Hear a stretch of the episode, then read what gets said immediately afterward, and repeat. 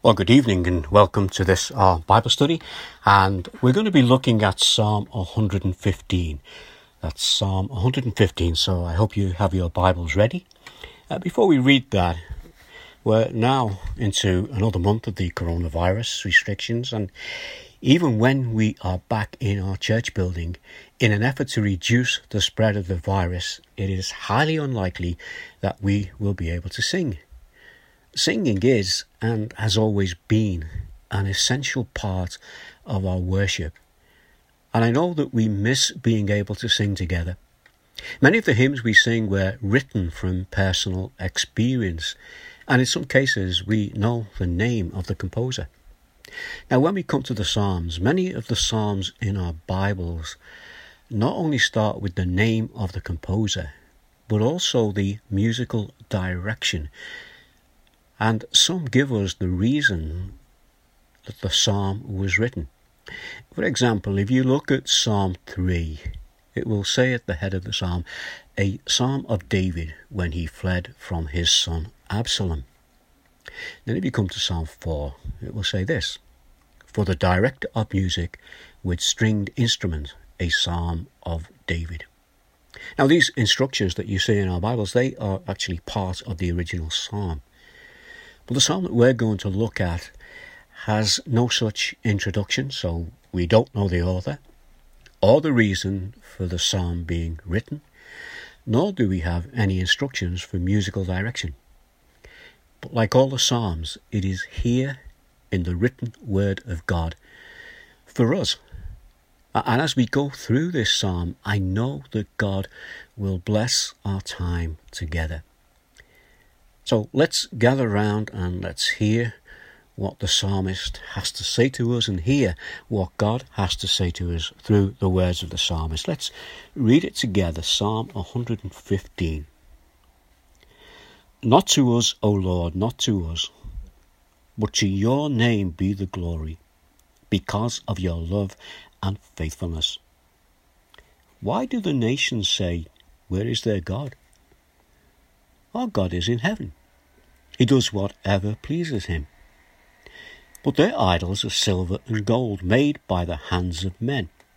They have mouths but cannot speak, eyes but they cannot see. They have ears but cannot hear, noses but they cannot smell. They have hands but cannot feel, feet but they cannot walk, nor can they utter a sound with their throats. Those who make them will be like them, and so will all who trust in them. O house of Israel, trust in the Lord. He is their help and shield. O house of Aaron, trust in the Lord. He is their help and shield. You who fear him, trust in the Lord. He is their help and shield. The Lord remembers us and will bless us. He will bless the house of Israel. He will bless the house of Aaron. He will bless those who fear the Lord, small and great alike. May the Lord make your increase, both you and your children. May you be blessed by the Lord, and maker of heavens, the maker of heaven and earth. The highest heavens belong to the Lord, but the earth he has given to man. It is not the dead who praise the Lord, those who go down to silence.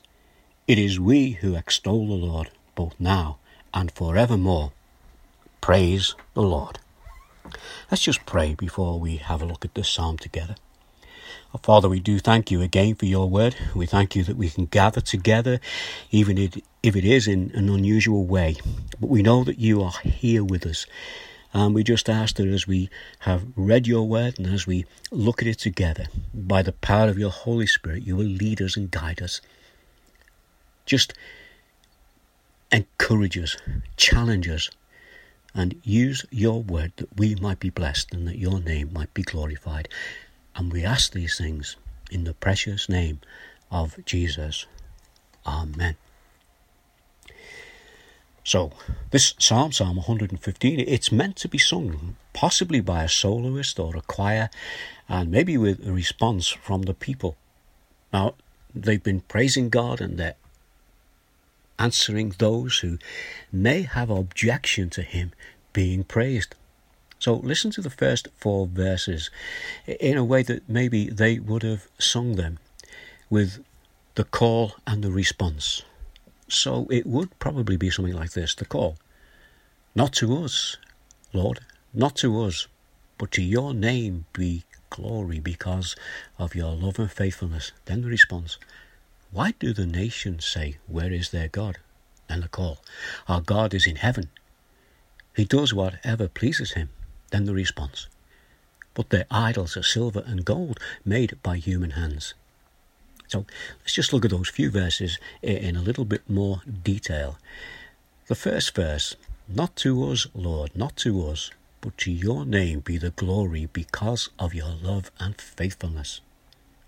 So this psalm starts by giving God his rightful place. And as we come together, we are doing that with them. And sometimes when we come together, we might sing a hymn. Well, we would sing a hymn. One of the hymns that we might sing might be a hymn by Chris Bowater. And this is how it starts. Jesus shall take the highest honour. Jesus shall take the highest praise.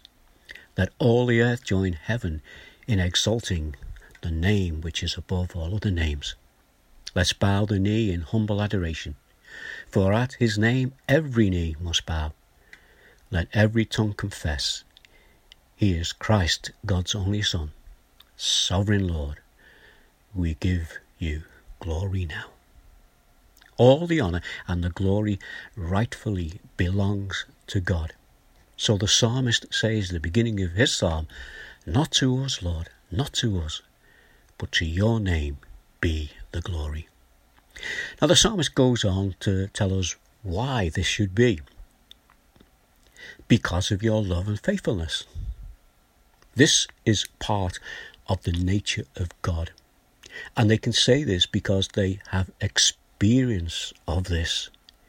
They've experienced the love that God has for them. They've experienced the faithfulness that God has shown to them as individuals and as a nation. And then in the second verse, why do the nations say, where is their God? This verse starts to give us a hint as to why the psalmist might have written these words. There seems to be some who, for whatever reason, are questioning the psalmist and the people that he is with. And the question from them is, where is their God? I want us to see the relevance of this psalm to us today in our present situation. I say I want us to see it, but it's really God who wants to see it. This is why he puts this in his book. This is why we're gathered together this evening looking at it. You see, these people, they've come together to praise their God, and we don't know if this psalm was written for a festival where the people would gather together to praise God and to thank God, or whether it was written in a time of national crisis to bring hope and reassurance to the people. But whatever it was written for, there are those who were ready to mock their faith. We today are in the midst of a national crisis. In fact, it's an international crisis. And people might say to us, where is your God? And really, that is a good question, isn't it? Where is your God in all this? Well, listen to the answer that the psalmist gives. In verse 3, our God is in heaven. He does whatever pleases him.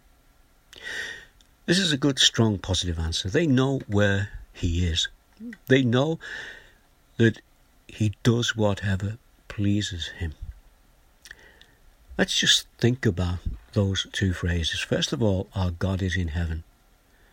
This tells us that he is real, that he has a home. That home has a name. They know that it is the kingdom of God. Therefore, God reigns. The phrase, he does whatever pleases him. Do not misunderstand this statement. It might at first glance seem selfish. But we must see it in context. You see, we cannot know the mind of God, so we cannot question his actions because we cannot fully understand them. His thoughts are much greater than ours.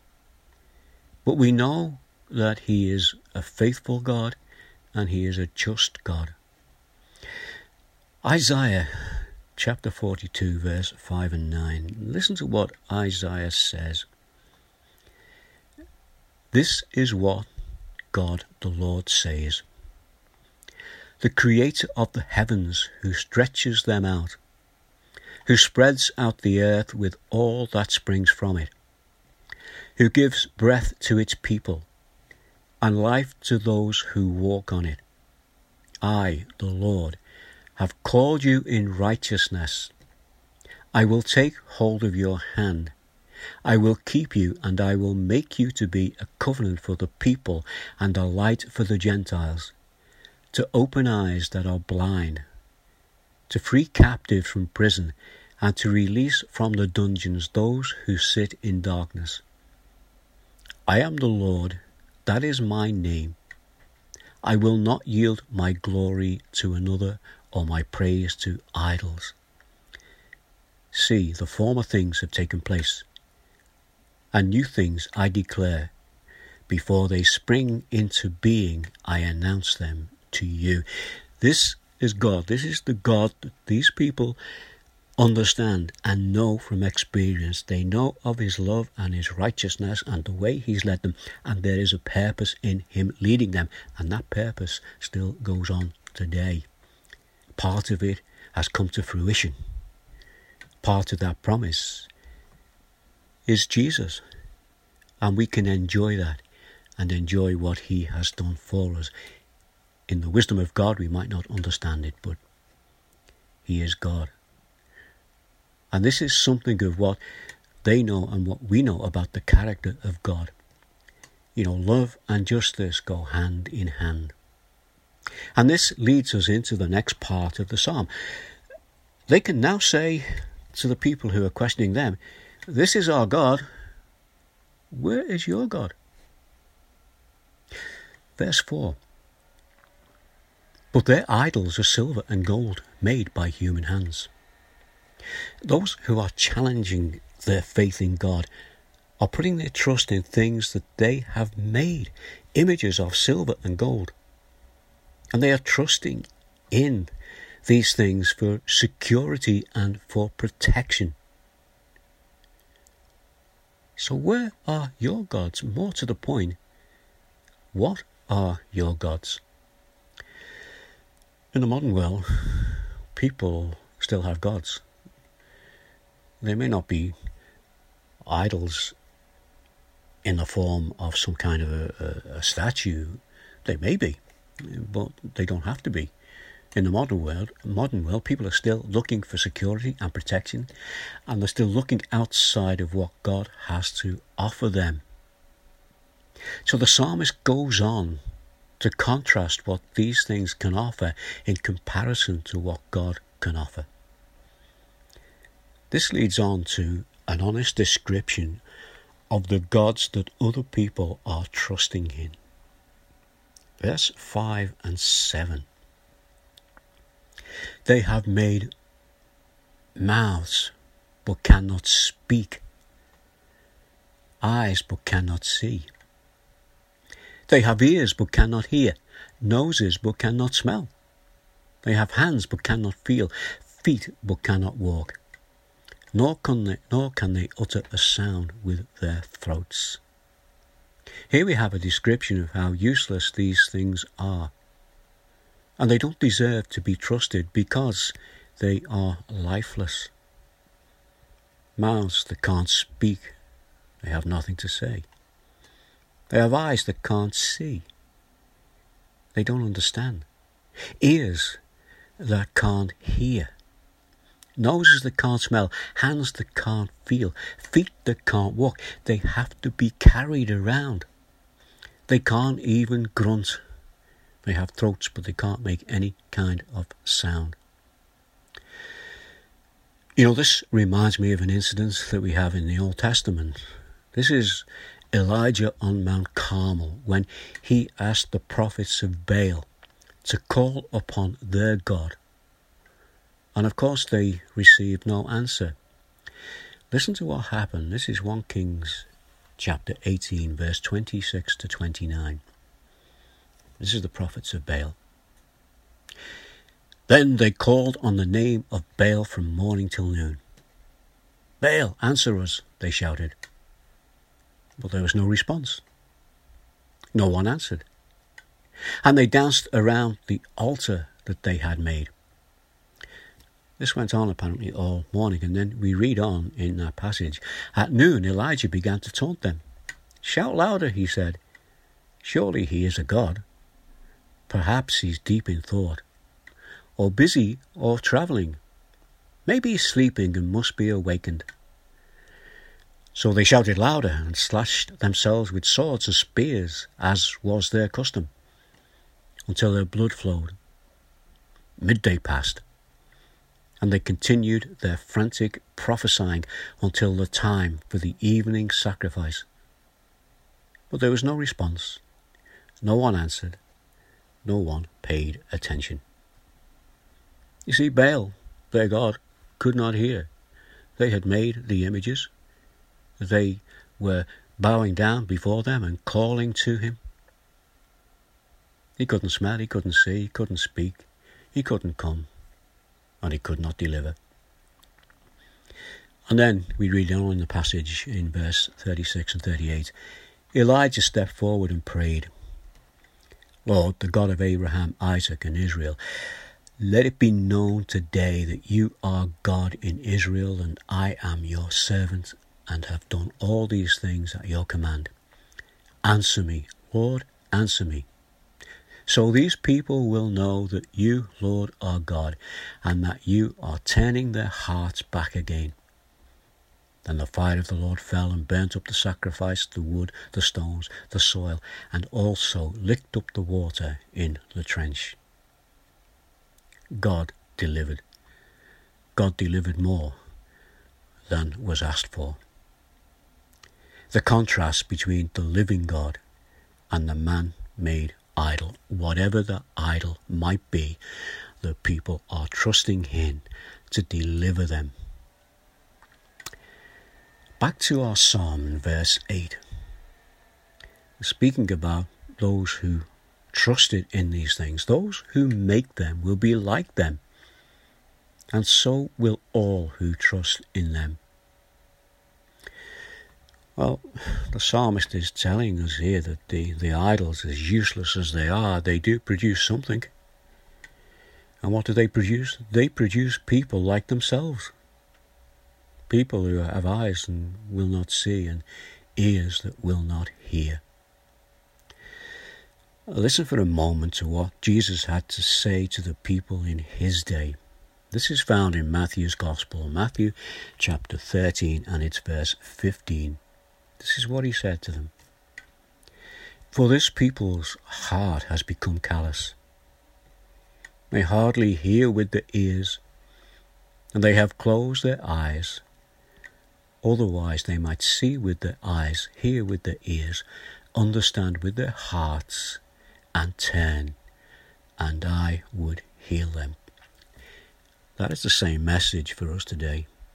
Many times Jesus said, if you've got eyes, open them. If you've got ears, listen to what I'm saying. What about the people in this psalm? These are people who are seeing, who are hearing, and who are trusting in the Lord.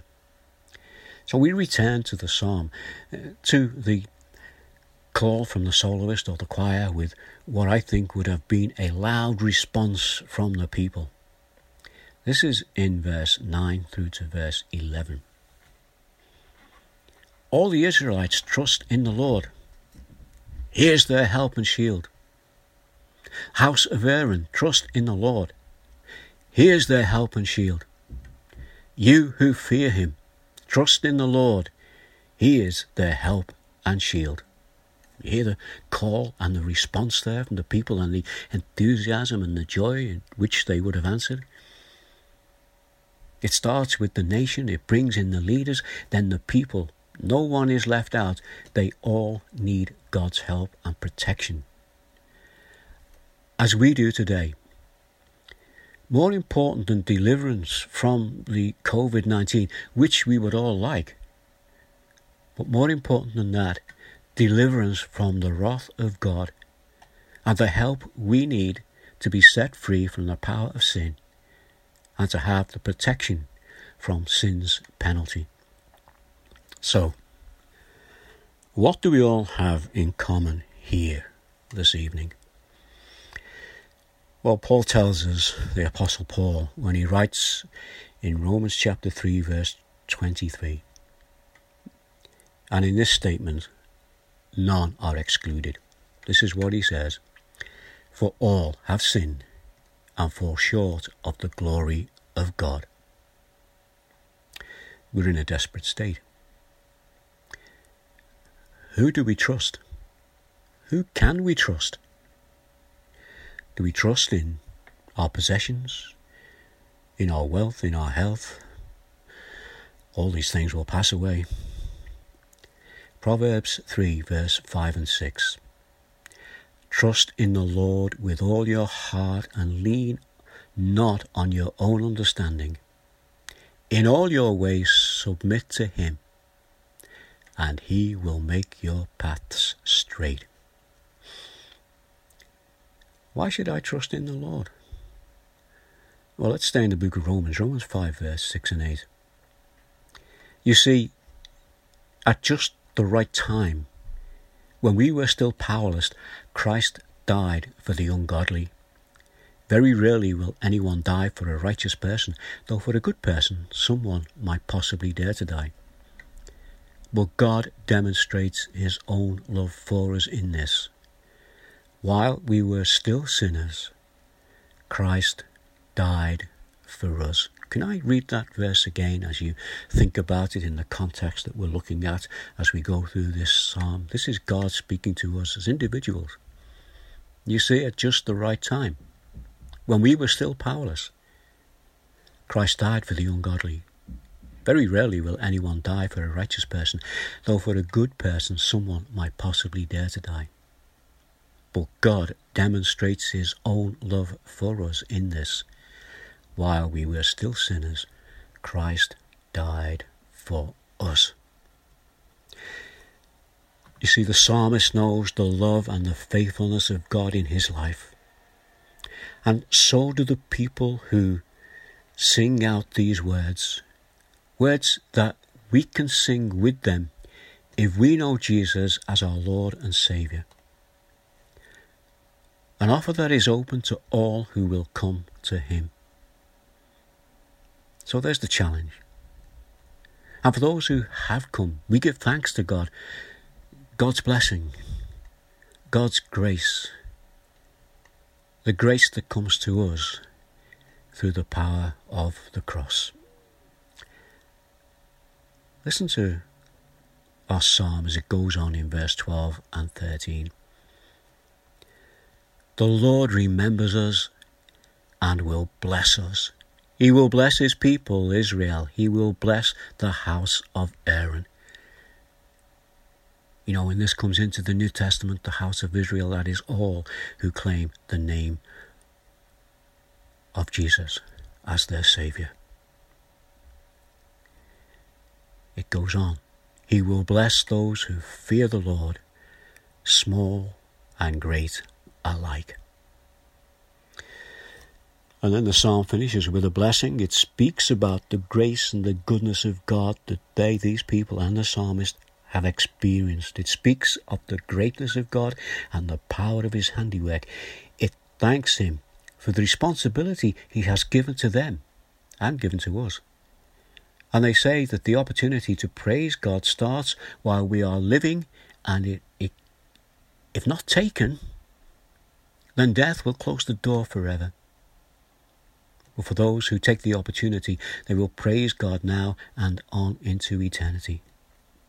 And the final words of the psalm are, praise the Lord. Let me just read those final verses to you as we close. This is verse 14 through to verse 18 of our Psalm 115. May the Lord cause you to flourish, both you and your children. May you be blessed by the Lord, the maker of heaven and earth. The highest heavens belong to the Lord, but the earth he has given to mankind. It is not the dead who praise the Lord, those who go down to the place of silence. It is we who extol the Lord, both now and forevermore. Praise the Lord.